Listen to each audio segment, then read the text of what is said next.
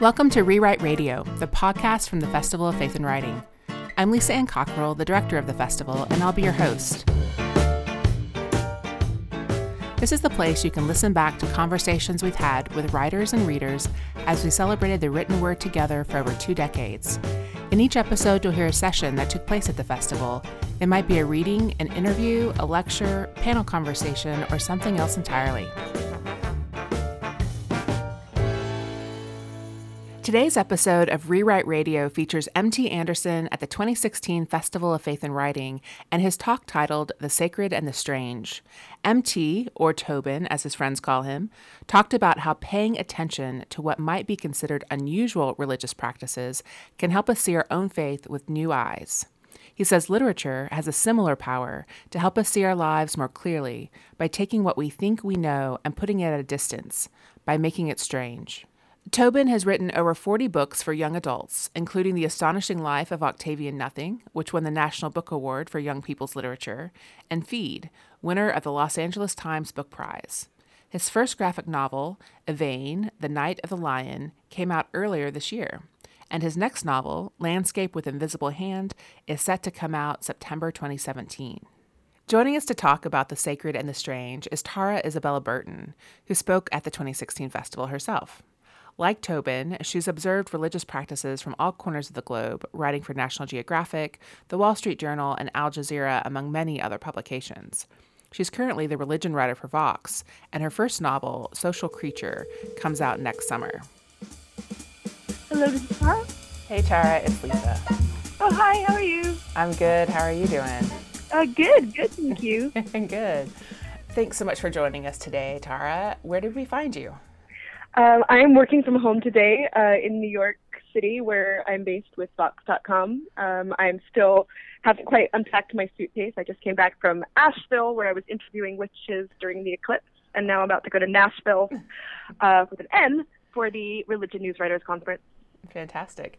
Um, okay, so before we go on, I want to hear a little bit about the witches in Asheville and the eclipse. What did you get into down there? There were lots of different. Um, it's a very witchy town. Um, Okay. It's very a lot of people there are very involved in different New Age spiritual practices, and um, I did a piece about the eclipse was sort of very significant cosmically for many of them, and there was a bit of a divide between people who wanted to use it as a time to do rituals or spells with very political or global impact to as an act of political resistance on the left, and there were people who wanted to do something more personal and felt that it was time to practice self-care or to take care of themselves and that that debate became the uh, the heart of that piece so i very much enjoyed doing it We loved having you as a speaker yourself at the 2016 festival and wanted to bring you on to talk a little bit about MT Anderson's talk at in 2016. Um, and he talked about the sacred and the strange and how what he, we would consider strange rituals um, from largely other people's kind of faith practices can help us better understand or see our own faith practices. Uh, he says this, he has this great uh, point that he makes kind of throughout the, the conversation, and he which he talks about how literature makes the ordinary strange in a way that lets you actually see the ordinary with fresh eyes. absolutely. I think that's it's kind of both. It's making the strange the ordinary strange and, and making the strange ordinary. That's so much of my work when i'm when i'm writing about whether it's um, sufi mystics uh, on the chechen border or it's a hermit or it's a practicing Wiccan in asheville. Um, so much of what I do and my approach is, um, I hope not to sensationalize anything, but really just kind of treat it the same way you'd treat anything, which is to say, what's going on?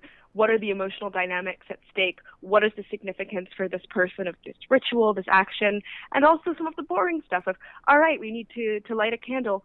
Oh no, we we have to find a, a lighter, and these kind of little banal moments Right. um, also tell you about people. And I think that it kind of allows you then to reflect on your own practice and realize that often, you know, we're so easy to separate out some kind of idolized notion of a foreign practice, be it a spell or um, a, a prayer or a, a zikr in, in the Sufi tradition, and think of it as something kind of utterly mystical and strange. Then sometimes when we think about our own practices, whether for me I'm an Episcopalian, so I'll go to church, and sometimes it'll be a transformative experience. And sometimes I'll be a little hungry, or sometimes I'll mm-hmm. be chatting to someone next to me, and there's a very sort of human moment in that. Right. That that sort of that's cultural, that's that's human, that's sometimes even banal or ordinary, and yet it's only by kind of a, applying that to another practice that I'm w- witnessing and watching the intersection of the the personal, the spiritual, and the day to day, and the sort of moments of sanctity that I'm able to kind of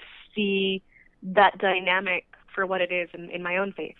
Definitely. So one of the things um, MT Anderson talks about that I thought was really interesting in this in this piece uh, in this talk is that he makes this connection between kind of this religious space uh, and this religious practice in which the participants are often kind of in a tension between believing and not believing. So this is something he talked about with the with the, the Javanese trance dance kind of at the beginning um, with with people who it's like do they believe they're possessed? Do they not? It's a little, they're a little coy about it. It's a little unclear, um, but it's this religious practice that's meaningful to them. And he was trying to find an analog for something here in. Um, in the United States and North America that we might kind of um, be in a similar space with. And one of the things he makes this connection to is writing, and how when you're writing, you are asked to, or you're you're tasked with trying to kind of conjure lots of different stories and ideas that you're kind of believing in, and also knowing these people don't actually exist, or you don't necessarily have uh, immediate access to them, um, depending on if it's nonfiction or fiction. But I wondered about that um, that believing and not believing, and how those things relate to each other in your writing when you're doing um, nonfiction, but maybe also when you're writing fiction um, with this this new novel. How that works in your writing process. Sure, absolutely. Well, there's there's two ways for me that writing fiction is very much about negotiating that tension between belief and unbelief. And for me, the, the first one, perhaps the most significant one, is at the level of plot. We, as, a, as writers, often ask something, we ask faith of our readers. And I'm particularly conscious of this because my, my novel, A Social Creature, is about kind of it's about a murder and about mm-hmm. a woman mm-hmm. who covers up this murder for several hundred pages uh, by impersonating the woman that she's killed. Mm. And that's, you know, it's completely implausible. This is, I, I hope, has never happened in the history of humanity. And yet, as a writer, what I'm asking a reader to do is abide with me and believe that this could happen. And mm-hmm. she doesn't, or he doesn't, believe this because it's plausible or because the details of hiding the body are particularly believable, though mm-hmm. I hope that they are, but because there's a kind of emotional truth of maybe you could be pushed to the end of your tether. Maybe you are someone who who has imposter syndrome in every aspect of your life. Why wouldn't you also have imposter syndrome trying, up, trying to cover up a murder and trying to invite someone to have faith in something completely implausible as an extension of something emotionally real is absolutely at the heart of what we do as storytellers. We say, here's this crazy thing that never happened, but believe it anyway because it's mm-hmm. also true in this other way. And for me, that's one element. Another element is at the level of character.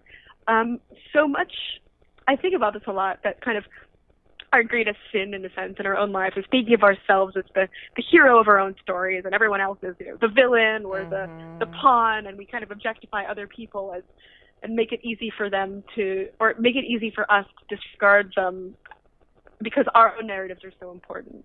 And I think as a writer, it's on us to to show how flawed that that conception is by fully believing in each of the characters we write and allowing each of them to be a center of consciousness, each of them to be the hero of their own story. Sure, maybe within this story that I'm telling, there is a clear protagonist, and yet as a writer, I feel like I have to inhabit, I have to become every single character and see each character I write in their full humanity, because otherwise the book would be flat. For me, right. so much of the the tragedy of of life and kind of the dramatic tension of a good book is when everybody's a hero in their own story, and then all mm-hmm. these stories are mm-hmm. butting up against each other and contradicting each other, and that's where that's where drama comes from. It's you know, right.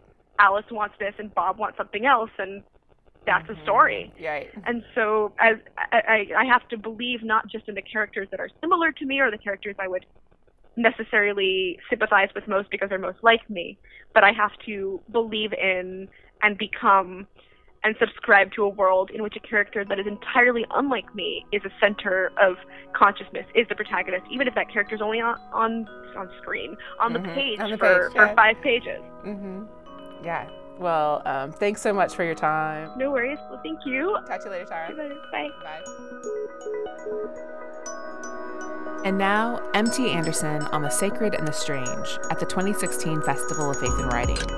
A note to our listeners this episode does include content that might not be appropriate for younger listeners.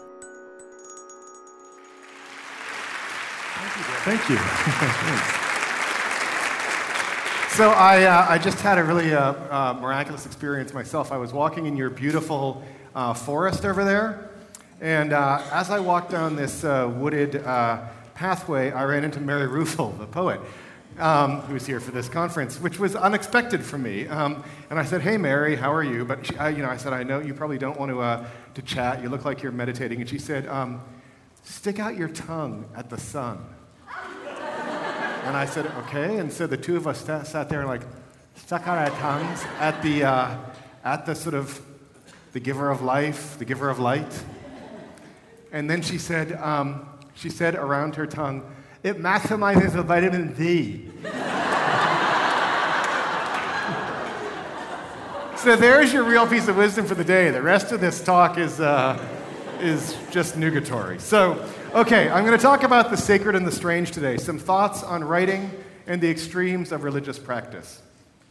So, I should say I uh, grew up in the town of Stow, which is a um, a dull little town in Massachusetts, and we liked it dull. Uh, we liked the fact that it was a very standard American town. Um, you know, standard congregational church, uh, standard Carnegie Library, met at a brick from 1900. Uh, oh, that's not it. That's yeah, that's the uh, that's the Stop and Shop. But um, um, so because I um, because I had grown up in a town that was sort of very small, very quiet, very standard, I felt very restless, and I've spent a lot of my life traveling around the world to, uh, to places that were very unlike what I knew when I was growing up. Um, like this, uh, which, um, where the hell's that? Yeah. okay. Um, so, and I also grew up um, in a deeply Christian context. So many of my family members have lived in religious communities of one kind or another. And my mother is an Episcopal priest. She's actually here today. Say hello to the wave to the people. Wave to the nice people, Mom. There she is. Oh, there's my dad. Hey, Dad. Good to see you. Sorry, it's been a few months. Um, okay, so uh, and because of that, as I've traveled around, because I grew up in this deeply Christian context, as I've traveled around, I've always been particularly drawn to and fascinated by the extremes of religious practice. So I have gone to ancient monastic cities in the Himalayas, um, ancient monastic cities in Europe. I have followed the route of the Albigensian Crusade and gone to the uh, palace of the anti pope at Avignon um, attended the Festival of the Child Goddess of Kathmandu, and um, scoured the Taklamakan Desert with a friend of mine to uh, find the tombs of Uyghur Muslim saints, the, uh, the Mazars. Here we are, um, in fact, seeking one that turned out to be on top of the ruins of a, uh, a temple to a Buddhist rat king. Um, anyway, um, so I don't like to brag, but I have actually had a, uh, a life threatening allergic reaction on every continent on the planet. um, here I am, for example, um, here I am suffering from anaphylaxis in the Pyrenees. I realize actually I have not, um, I have never been to South America, so that's not, so, but I, I'm allergic to legumes, and I feel like South America is a very legume heavy culture. I, so I think it's kind of like a shoe in, like, you know what I mean? Like, I'll just land, get some red beans and rice, and boom! You know? Okay, so Today, I'm going to talk about some of the religious practices I've witnessed which were most alien to me and how they might relate to literature. Um, for me, writing and reading are some of the most important approaches to a sensation of the sublime. They are spiritual acts.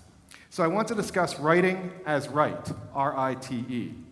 The three religious rites I'll be talking about are not things that are mainstream in this country uh, possession and exorcism, animal sacrifice, and perhaps most alien to the American mindset, uh, celibacy.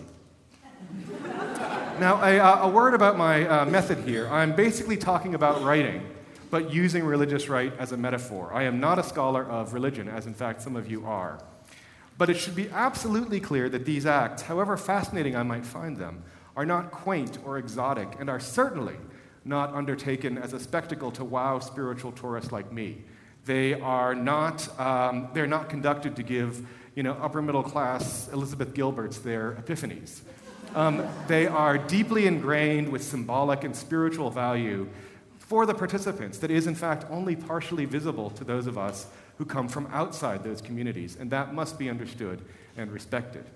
Um, now, the first example I'm going to use is the, uh, the Javanese uh, trance dance. So, um, I was uh, in the island of Java with my uh, sister, um, uh, and we had heard about these uh, these dances. They called them, in English, they called them trance dances, where supposedly uh, the dancers are actually um, possessed by spirits during the dance and do all kinds of crazy, self harming things under the influence of those spirits and then are exorcised at the end of the dance. And uh, so I said, Well, I uh, would love to see this. We had this friend who was a, uh, from a really uh, garbagey um, uh, Javanese. Um, uh, garage band. And um, he said that he could hook us up with a trance dance if we, when one happened. There had to be a ceremony, though, that was going with it. He finally found out that there was going to be a circumcision ritual up in a village up um, in the mountains above Yogyakarta, and that we could go to that. And I thought, sure, I, uh, a circumcision party sounds fun. Finally, I can, uh, I can attend a party where there's guaranteed to be at least one person who's more miserable than me so we, uh, we drove, you know, our motorbikes up into the hills and, um, and uh, found this little village where they had set out a, um, a dancing space. There were about, I don't know, maybe 150, 200 people from the village standing around. Um, and um, they, they did this trance dance that lasted starting at around 10 or 11 at night, um, all through the night. And I have uh, just a couple of clips to show you, but keep in mind that um, this was, uh, I did not have good technology. I was running out of space, and I was for a lot of times sitting under a table trying not to be rained on um, because it was a little monsoony. Um, so, um, so at first, for about an hour or so, they just did these very repetitive dances, sort of getting themselves into a trance state. Let's see if the uh, video actually works. Um, and um, yeah, so here they are, you know, sort of dancing around with, in fact, these wicker hobby horses. Um, that then, at certain points, the music changes and they have these stylized mock battles that, um, that I also have a uh, quick clip of. These stylized mock battles. Uh, um,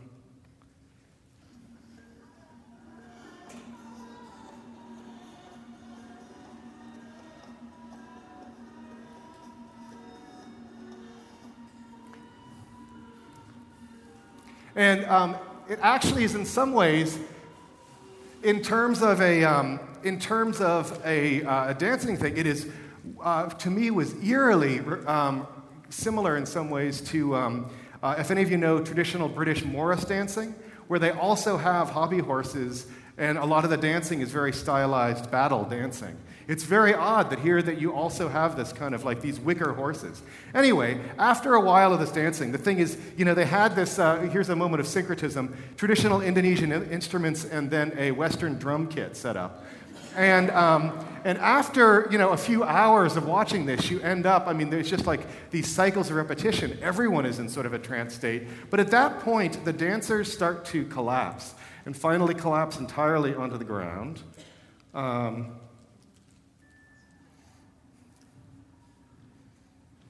And then gradually, they wake up, and this is the state in which they're supposedly possessed. And so, as they get up, they, um, they move in something that is very much like a kind of a, a zombie movie fashion.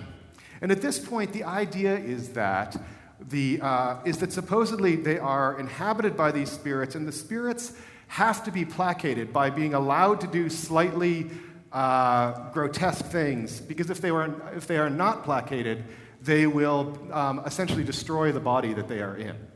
So, um, keep in mind that what I'm wondering while a lot of this is going on is what is the connection with this ritual, with the uh, ritual circumcision? I mean, remember that um, Java is actually a, um, a Muslim island. So, this is actually clearly a, a um, preserved right from a pre Muslim culture. Um, so I was very interested to know how is this supposed to theologically connect with that circumcision? Why does this possession need to happen for the circumcision to happen? Um, don't worry, I don't have pictures of the circumcision. Um, but okay, so after they get up, what they do is they, um, there is a table set up with stuff for them, and they all do these kind of feats of um, hypnotized self harm. So doing things like eating glass, or um, one thing they did a lot was drinking an, a, a, um, a, perfumed embalming fluid, um, and, um, and that kind of thing. And, um, and, and people from the audience were so head up by this. Some of them were also, not many, but a couple guys were entranced or maybe just drunk and came down and, and you know, they would sort of beat their heads against things and that kind of thing. Then at this point, um, gradually what they tried to do is they, a, sort of a shaman came out who was wearing a, not only a uh, sarong, but also, in another moment of syncretism, a Tasmanian devil t shirt. Um, I don't know if he got the irony. Um, and uh, they sort of, and what he did uh, here, oh, I'm sorry, this is actually a, oh, no, no, no, okay. And so, and he would sort of lay them down and quiet them. And he was kind of like the demon, the demon whisperer. He would kind of quiet them down and supposedly sort of draw the spirit out of them. And then gradually they would kind of become fixed on the ground and they would be carried out, which you can actually see here. Uh, and you can see the rain has picked up quite a bit too. And there's the guy in the background, for example, who and they would be removed. And the, the idea is that at this point, they, are, uh, they will wake up in, uh, inside one of the huts and they will be returned to human consciousness. So, um, so I was still wondering what is the connection between this and circumcision? And I tried to talk to people about it, but you know, I didn't know um, Javanese and they didn't know English. Um, so the one friend of mine who did speak English, was trying to explain, but they all kind of gave me this weird glance when I tried to ask about what, it, what was going on. And it, finally, I realized that there was no connection between this and the circumcision beyond the fact that this was kind of like a party act that you put on, like you hire a troupe to come and do this. This is, it turns out this is a troupe that does this regularly. These are not like guys from the village who are possessed by the Spirit. They actually come in from the outside and do this. And the idea is that you, uh, you put this on as a spread to show your sort of, you know, your um, magnanimity toward the town. Like the, the town all gets this evening of bizarre entertainment. Um, and uh, you can see this in a sense. I mean, they were coy about the reality of possession, too. I would say, well, so are they really possessed, and they would say, not the, I didn't talk to the dancers, but you know, other people would say, I don't know, what do you think? And it, it felt very much like, okay, this is probably something that where um, their sense of belief is very moderated right? And especially because they're later, in, like at two or three in the morning, was a women's version, and there was not the same kind of like misrule zombie craziness as the men. There was not a kind of monstrousness to it. You could see that it was curated in a sense. The women started to actually move in a more sinuous, elegant way based on a lot of the Indonesian dancing. Um, when they were possessed, rather than moving in a more monstrous way. Um, I have to, uh, to boast that um, one of the demon possessed girls did ask to dance with me. so, wait, maybe that was like penance. anyway, um, but also, you know, that actually does play into the thing that, um, that, uh, that in a sense, having the, the one tall white guy in the audience, drawing him out into the rain and having him dance, is in a sense a very crowd pleasing act. You know what I mean? And so there is also this sense of a performance here. So I was like, well, what, to what extent is it trance and to what extent is it calculated? To what extent is this a learned skill? And I mean, I think that the people there, the adults at least there, assumed pretty much that it was at most a trance and perhaps actually a feat of, um, of concentration more than even that. So you have these people in the audience who are simultaneously believing and not believing, knowing and not knowing. So I tried to think of a standard American practice which could be used as an analogy. And, you know, the, at first I was thinking, well, in a way, it's kind of like a magician. You hire the party ma- magician, um, but, you know, on the other hand, we absolutely know that, like, Siegfried and Roy are not magical. Um, so, and I realized, well, maybe in fact, it's actually what it's most like is writing. Um, it's this experience that is supposed to remove you from the normal, remove you from what you know, so that you can be inhabited by someone else. This is what writers struggle with trying to fill ourselves with other people while we know, in fact, that we're doing no such thing. At best, it's a kind of trance state, mixing the trance and the calculation, the training. And our readers participate too, uh, believing and not believing, knowing and not knowing. Weirdly enough, they are dazzled by our ability to fool them while not fooling them at all. Now, this does not mean that the right is somehow fakery or that it doesn't have a spiritual dimension. These possession rights mark off an evening from everyday life. That's part of it. You know, the, the, the boy who is uh, circumcised that night will have as a um, memory, as another memory, um, um, you know, the memory that th- this was, uh, that the town came together in this evening um, to celebrate with him. Um, so they, it's supposed to transform time. Now, um, this is a basic element of religious practice this move toward a certain kind of like alienation from the world, being removed from what you know into another place, is a, is a basic um, aspect of religious practice. Let's think for a second about pilgrimages, one of the most important rites in many religions. Um, consider this um, Buddhist monastery built in the middle of a literal desert, like the Christian monasteries and hermitages of the West. Imagine yourself building a home in this wasteland, calling this place home. Imagine drawing people away from their communities, away from their towns and their oases, away from the structures they know, the societies they know, out beyond the comfortable war- world to this desolate place. They leave their home so that they can go out into a new and difficult place because this, this is the only way that they can have a vision. Um, or, uh, you know, I talked earlier about the Khaptar Mazar, the, um, you know, this, um, the tombs of the Uyghur Muslim saints. Um, at this site, down the hill, there was actually a small house, perhaps a, a pilgrim's rest. In fact, we, my friend who I was with later went back. He speaks Uyghur, and he um, he then celebrated many times back there with some of the pilgrims there. Um, and so it's made of grasses and wood and roofed with mud. Oddly enough, when we found it, there was a pair of white women's high heels by the wall, which um, seems like a surprising thing to decide to wear. But once again, maybe a penance, I don't know. Keep in mind that this was miles from any road. So, um, yeah, um, anyway, so um, so, uh, uh, this was also a place that people go to out in the desert to remove themselves from their town, from their oasis, and to have an experience uh, that takes them beyond what they know. They go into the wilderness so they can be outside society and understand society. It's a strange place to visit, I thought.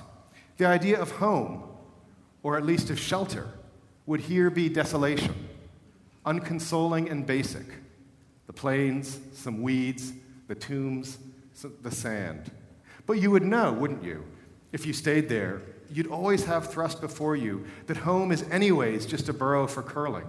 And the hills are always fleeing on the wind, and we are all, in the final account, simply this bright scraps hung on bones, blown between earth and sky.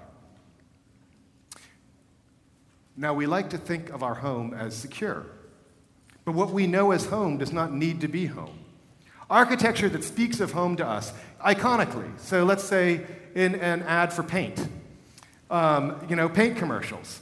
You see the colonial house, the white picket fence. That is not actually, that is a symbol for home and yet is not home for most of, most of us, even here in North America. Does this actually represent a picture of where we live? How much do we take for granted about home? Um, how much do we not see of the strangeness of our own home? For example, I walk through my apartment in a country that calls itself the most rational and advanced nation in the world. I touch a spot on the wall and believe, for some reason, that light will emanate from a glass bowl on the ceiling. I twist a crank and believe that a streamlet will f- flow.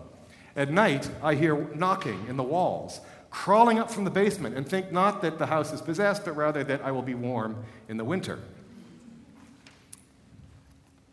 So, what does this mean to us as readers and writers? Well, there are some books that, presume, that accept the world as we've always known it and presume that it makes sense.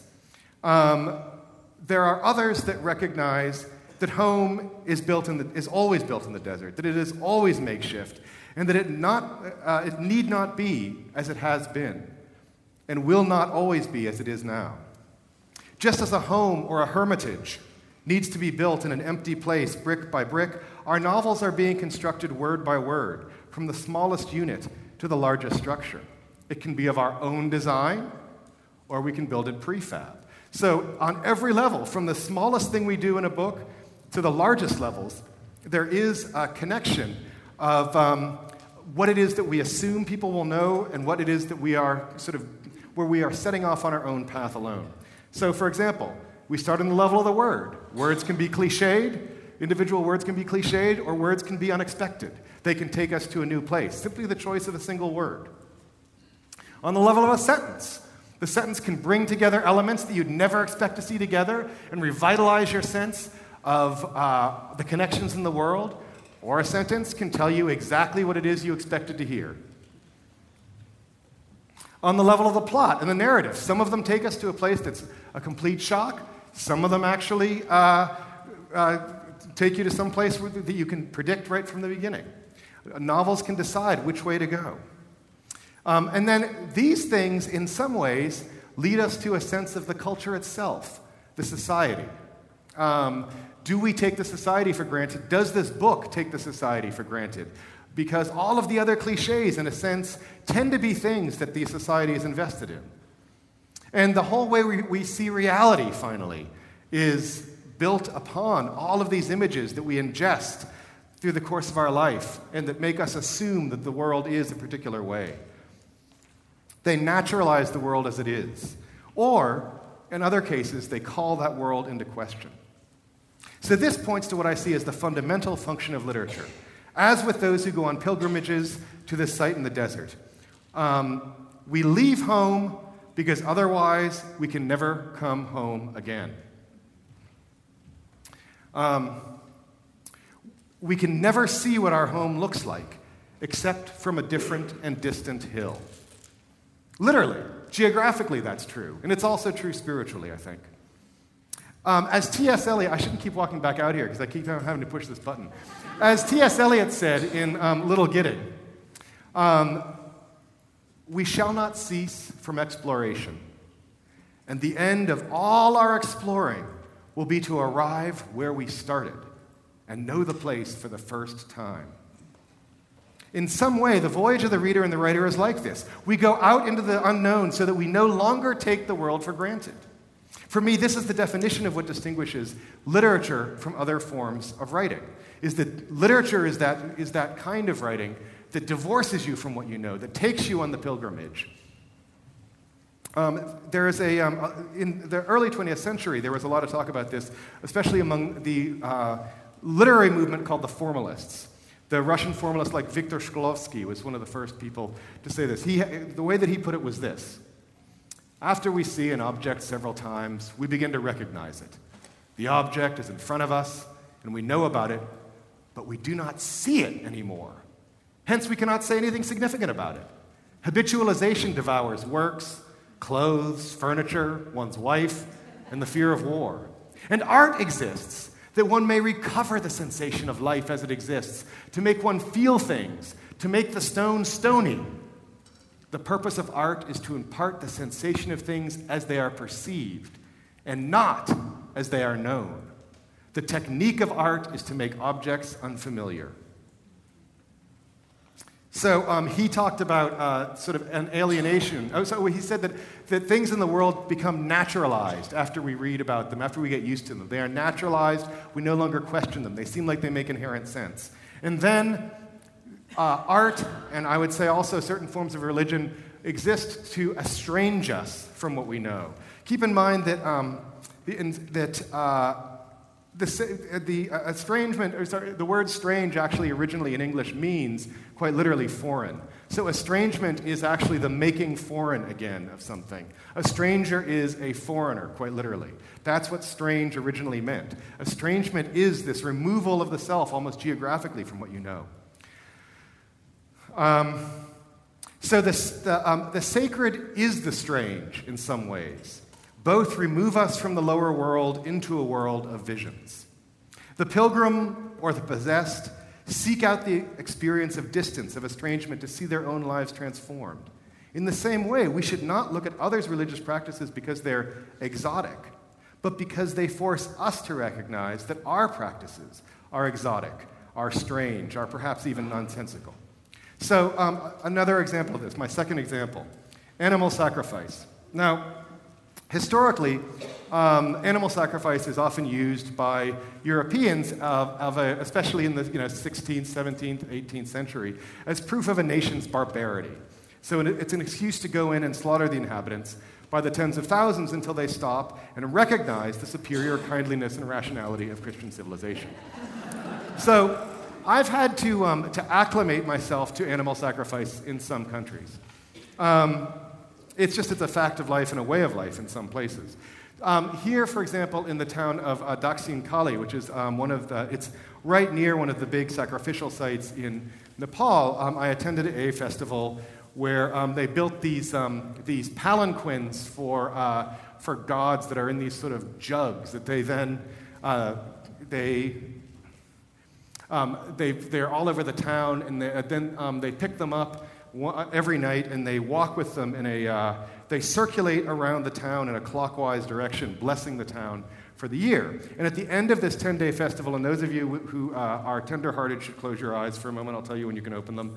Um, at the end of this 10 day festival, they, they um, sacrifice a bull that is born on the first day of the festival, so one that is uh, 10 days old. Okay, I've switched the slide. You can look back again. Um, and um, uh, this is one of the few times that I really was disturbed by an animal sacrifice for various reasons I won't go into. And I should note that there are times, like um, the, um, uh, in uh, uh, there's a, a, Nepalese sacrifice that is um, where uh, tens of thousands of cattle are slain at once, which uh, has, I think, probably for the best, been, uh, been shut down. But um, more typical uh, is of this town that I showed you. Let's do, have, no, I don't have a ph- photograph of it again. But anyway, the town I showed you near there, there's a sacrificial site deep in a gorge. Um, to the goddess Kali. And it's a really amazing place. I didn't take any photos because I thought that it would be uh, cheesy to, or just voyeuristic to take pictures of people engaged in what were to them very profound religious practice. But it's a, a place where there's a giant um, a giant uh, brass snake in this valley, and people go underneath it, and they take the family when they're facing uh, difficult obstacles will take a chicken there usually, and uh, the young men there will slaughter the, the, uh, the chicken, um, cutting its throat over a statue of Kali. The blood, will, the blood belongs to Kali, it goes on to her, and then they, um, the corpse of the animal is taken off um, to uh, essentially a barbecue pit, and they, they, the family then eats the, the rest of the chicken um, as a kind of a, you know, I mean, there's, it has a kind of a festival atmosphere. Now, um, now, I mean, uh, this seems very uh, alien to most of us. But the peculiar thing is, I started to realize well, wait a second, if you look at this in purely mechanistic uh, terms, or in fact from the view of the chicken involved, um, it has actually many of the features of an American barbecue. And I don't actually mean that as a joke. I don't mean that as a joke. But in a sense, if you look at the way that, if you, you are thinking of it as a cruel practice, it is worth saying, what is, uh, is worth saying, um, if you take a look instead at also our own practices of slaughter. Um, what does that mean? Um, uh, if we want to talk for a second about barbarity, many of you are from agricultural communities, as I live now in an agricultural community, and you know the difference about what goes on between what goes on in family farms and on actually the factory farms where most of the meat comes from in this country. Um, you know, male chicks are thrown, are called out, thrown into garbage bags by the thousands, where they are. Um, are suffocated to death or crushed, uh, the, and then they're all taken out regardless in these garbage bags and put into the wood chipper to destroy them because they're not useful. The um, females in laying houses, for example, are packed so tightly that they'll never turn around in the course of their lives. They will quite literally never have room to spread their wings. They just don't have room. They're debeaked from killing each other because they quickly degrade in these environments and become violent. So their beaks are cut off with metal shears to stop them from goring each other. Um, fa- factory farm chickens, both broilers and layers, lead lives in festering, feces caked rooms. Um, and this is where most of our American meat comes from. Is this really more humane than sacrifice? In the case of a Nepali chicken, they are by and large free range, in fact, often in the restaurant near you, walking through. Um, but also, um, also, you know, I mean, uh, they, for one thing, don't eat as much meat there. They, it's, it's an incredibly expensive thing for them to have a chicken in the first place. So the question is is our way of dealing with the lives and deaths of other creatures more civilized, less bizarre than what we see here? I mean, of course, Christianity is, as it, is at its root based on a sacrificial theology. There is a reason that on Easter we celebrate the Lamb of God and eat lamb chops. Um, you know, I was uh, at a, a Bickford's Pancake House watching a group of people pray over a set of chicken cutlets, thinking about this, and thinking, okay, do we really believe that the Lord God of Jehovah, King of Kings, Lord of Sabaoth, has arranged this chicken cutlet for us especially? Is the world ordained to so great a degree only to sustain us? Do we truly believe that God smiles upon all the complicated systems of processing, packaging, and shipping? Do we believe that he who dropped manna in the desert now injects birds with blessings providential as they are injected with hormone and antibiotic? Does the holy dove really rain benedictions down upon these birds when they are hung upside down on a conveyor belt and dragged through an electrified stun bath to uh, render them insensate? Do these people really believe that as each chicken fa- faces the spinning blades that cut their throats, they hear whispered in their ears the sweet, soft, well done? And do these people believe that when the corpses are placed upon the centrifuge and spun at high speeds, the meat crawling away from the carcass, perhaps he who first spun galaxies and hurled the planets into orbit, he who clamped gravity to mass, the primum mobile, smiles at our minute ingenuity, our imitation of the Father above? Does Christ walk among the frozen patties as they are boxed and palletized? Perhaps this is what is meant when in the funeral mass we say, Omnis caro veniet ad te, all flesh comes to thee. Maybe they do believe this. Maybe a God does ordain all of this for his faithful servants. But it is certainly not the God who, as poet Alexander Pope says, sees with equal eye as God of all, a hero perish or a sparrow fall. Suffice it to say, I find it hard to believe that the world was made for mankind's consumption. Reacting to the apparent cruelty of another's cultural treatment of animals leads us to look at our own assumptions which sounds like is going on out there, um, uh, leads us to look at our own assumptions about an anthropomorphic, uh, oh, sorry, anthropocentric world, a world in which mankind is considered to be the center of everything, about all the species of living things that are forced to endure suffering and death so that humans can devour them. The glimpse of someone else's practice prompts us to question the legitimacy of our own. Um, and whoops, finally, I'm going to talk about celibacy. So, the medieval period is a favorite for dreams of romance and for novels about romance, partially because everyone looks so much better draped. But, um, um, I want to talk about Christina of Markyate, who's a little known uh, Christian teenager, in fact. And um, one of the reasons why her story absolutely fascinates me and it's been translated. It's in Oxford University Press has a translation, which is what I read. And um, so uh, her incredible story resembles, in so many ways, a YA period romance. So uh, she is born in 1100, and just like in a typical YA, you know, historical romance, she's this plucky, resourceful girl. You can't read this without loving her and her parents tell her she has to marry a particular boy. And what's interesting is we can reconstruct from the, uh, so this is 1100, around a, just a little bit after 1100, and we can reconstruct from the family names, her family names, the fact that she came from an Anglo Saxon family. And that now, in 1066, the Normans have invaded England and the Normans are in control. And her family was clearly trying to set her up in a marriage that would connect them with their Norman rulers now, because there's now this need for kind of like uh, for an ethnic cross pollination. They need to connect themselves with the Normans uh, to, uh, to have um, a lot of sort of privileges and things. Um, so um, they choose a good match for her, but he's not the boy she wants to marry. See, this goes very well along with your typical YA scenario. And she says it's because she has already promised herself to another man. So, this is the perfect setup for a YA romance. You have the plucky heroine standing up to the greedy parents. Now, this is where the alterity of religion, that is to say, the essential difference of, um, of Christina and her time, intervenes in the story. Because I don't think I need to tell you that that other man is Christ. So, and this would not be the solution that would be used in a YA novel now. so, and now uh, to go a little bit more into depth into her story, because she is so adorable. I, I love her. So, as a small child, she had heard that Christ was good, beautiful, and everywhere present. So she used to talk to him at night and on her bed as if he were a man whom she could see. She did this in a high, piping voice so that she could be heard and understood by others in the same house. She thought that since she was speaking to God, no one else could hear her. But when people teased her, she changed her ways.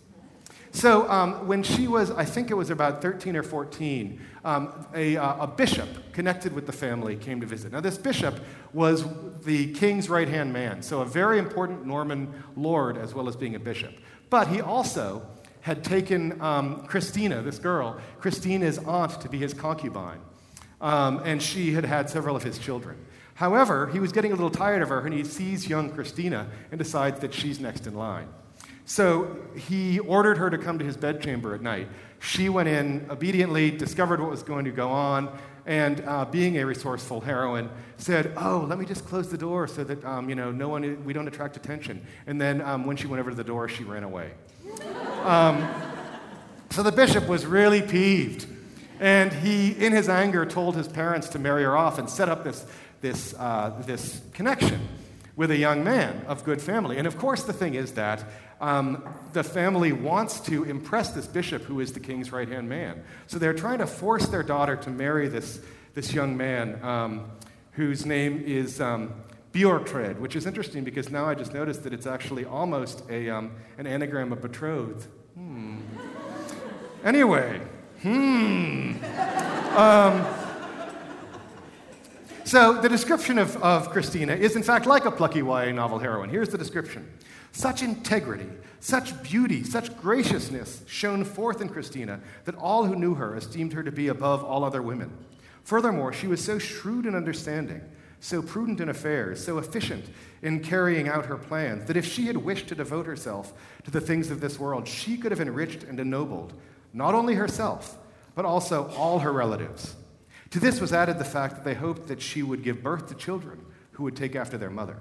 So keen were they on these rewards that they begrudged her a life of virginity.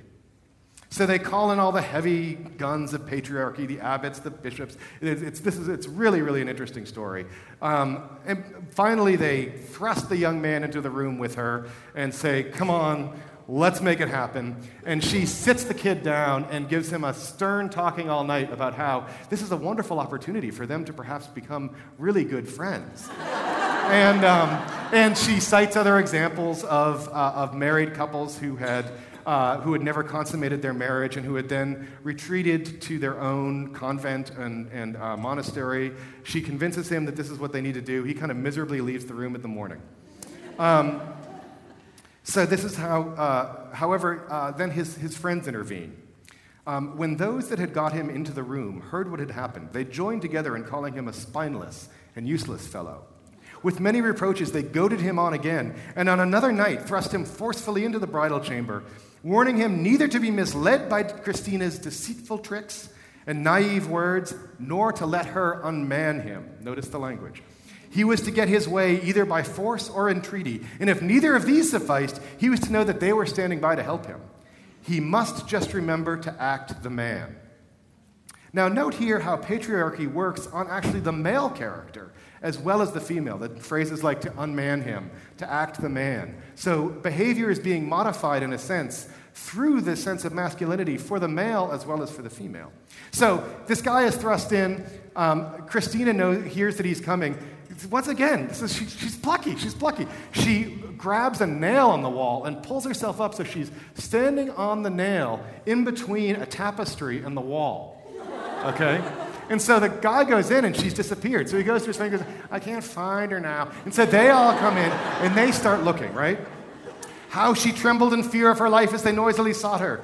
Was she not faint with fear? She imagined herself already dragged out in their midst, with them all surrounding her, leering at her, threatening her, abandoned to the violation of her seducer. Finally, one of them by chance touched and held her foot as she hung there. But since the curtain between them deadened his sense of touch, he let it go, not knowing what it was. So I love this girl. She is superb. Um, and her mother torments her, trying to send her to parties where um, she is, uh, you know, she is uh, exposed to kind of body jokes and drinking. They try to get her drunk. Um, and, you know, I mean, this is real. We know actually what body jokes of the Middle Ages are like. This, there, uh, this is a collection, in fact, Fabliaux Érotiques. But I will tell you that, um, that you know, as a, as a text to be read against the Christina text, these are really interesting because the idea of a, of a uh, erotic quote unquote joke in the Middle Age, Middle Ages is really what we would now see a, as a hate crime. They really are all about what we would essentially call rape and then the men making fun of the women for having been raped. That is sort of the big joke of the Middle Ages. And so this is the kind of culture Christina was confronting. Her mother was thrusting her into this culture. Her father, even the bishops, the king's advisors, were trying to get her to enter this culture. Finally, there was one time when, on an impulse, um, her mother took her away from a banquet and, out of sight, seized her by the hair and beat her till she grew tired of it. She then brought her back, lacerated as she was, into the presence of the revelers for them to mock her. The scars on her back never faded as long as she lived. So she ran away. That was it. She ran away and hid. She, she hid in a secret um, hermitage in a cell, a tiny wet cell. Um, and uh, it says, though in her hiding place she was hidden from men, she could never escape the notice of demons. In order to terrify the Holy Maiden of Christ, toads invaded her, pri- sorry, toads invaded her prison to distract her by all kinds of ugliness. Their sudden appearance with their big and terrible eyes was most frightening for they squatted here and there, settling themselves right in the middle of the psalter which lay open on the lap of the bride of Christ for her use at all hours.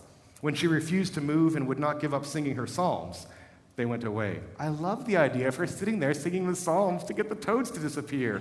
This is super. Also, though, very important because note that she is actually reading, which is very unusual for someone who has not taken holy orders. And that, in fact, um, this illustration is actually her, the one, uh, you know, just the woman just there, is actually supposedly her because this, which was one of the uh, most ex- sort of expensive, opulent, um, illuminated manuscripts of the 11th century, or sorry, 12th century, was given to her, and this was actually pasted in. So we do actually think that that is a, a, a portrait of her when she was a woman. So she became a very powerful religious figure. She corresponded with the Pope. Um, she was clearly headed for sainthood, which is why this life exists. But something happened. We don't know what. Her application for sainthood after her death is cut off mid sentence. Someone decided it was not happening. And, um, and so she never quite made it to sainthood um, after her death. Now, um, a modern version of her story would have her fall in love with a man and soften her views. And she did fall in love with the abbot of St. Albans. The Vita says as much. But they decided to be strong and not to give in to lust. They do carry on a deeply loving Platonic relationship for years.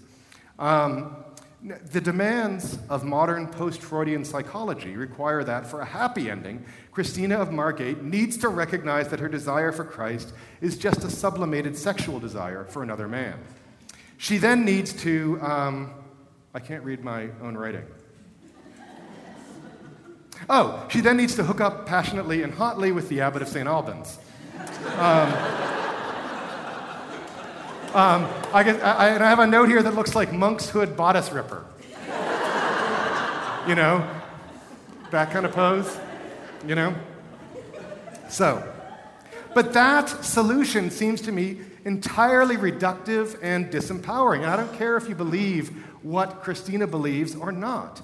I want Christina of Markyate to get what she wants, not what we want her to want as modern people. I am rooting for her. I am rooting for what she wants. Here is a girl who, as a child, takes all the tools of a crushingly patriarchal system and forges her own theology by herself, something that will serve to protect her and to protect her spiritual life. That's incredible.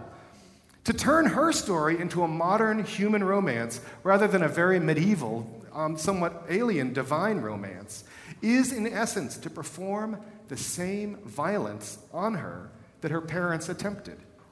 Why do we need to tell her that we know better than her what she really wants? Why do we need to demand she follows our plot when she's struggling so bravely to follow her own? Why would we demand this tacky anachronism to be involved with Christina's story? It's just like Justin Bieber writing in the guest book at the Anne Frank house that he hopes that if she'd been alive, she would have been a believer. That actually happened. Yeah, it really happened. Yeah, classy. And for once, he's a Canadian, not an American, thank God. Um, Christina's story, like the other religious practices I've talked about, invites us to estrange ourselves from what we know. It invites us to see our own well known world as foreign, as estranged. On the one hand, Christina is like the heroine of a, of a YA romance, but she was intent on an anti romantic narrative, one which is very alien to us. In a sense, this teenage girl, dead for almost a thousand years, who stood up against all the might of the church, the state, and the family, she offers us a critique of our own highly sexualized culture, too. She offers us renewed insights into the traps and double binds in which we snare girls and young women through viciously enforced and conflicting cultural demands and ideologies. This is the great purpose of literature, as with many rights, to open a space where we can glimpse our world from the outside, even though we're trapped on the globe's hide. We seek a vantage point to see from, someplace we can look back from so we can finally see what we already know this is the only way to know the place for the first time. It is important for us to question our world. It's important for us to demand to know things anew, and especially in writing for children, which I do. It is important to let them know that the world they're being handed is not the world that has to exist. It is important for political reasons. A democracy will only function so long as the electorate is ready to ask tough questions and get and swallow some tough answers. A capitalist society will only function so long as consumers seek to understand what they're really buying. But also, it is important for each of us personally to experience life fully, to touch the world that hangs so vividly all around us. And so, as readers, as writers, we dance like the possessed, trying to fill ourselves for a time with the alien, with the strange, with the sacred, with the eternal. We are all part of this dance, all pretending, yet all inhabited, all waiting for that moment of vision, however brief it may be, however it may leave us lying in the mud. Still, for a moment, we will have opened up our eyes and seen. Thank you.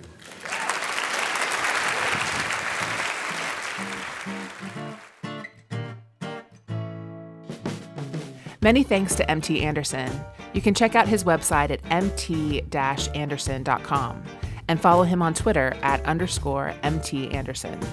Thanks also to Tara Isabella Burton. You can learn more about her at taraIsabellaBurton.com and follow her on Twitter at NotoriousTIB.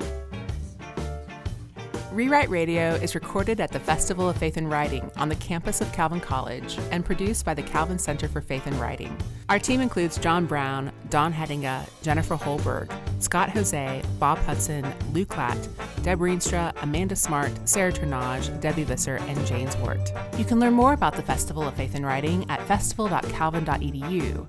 And if you're into the social media, be sure to follow us on Facebook, Twitter, and Instagram. If you like what we're doing here on Rewrite Radio, please leave us a review on iTunes.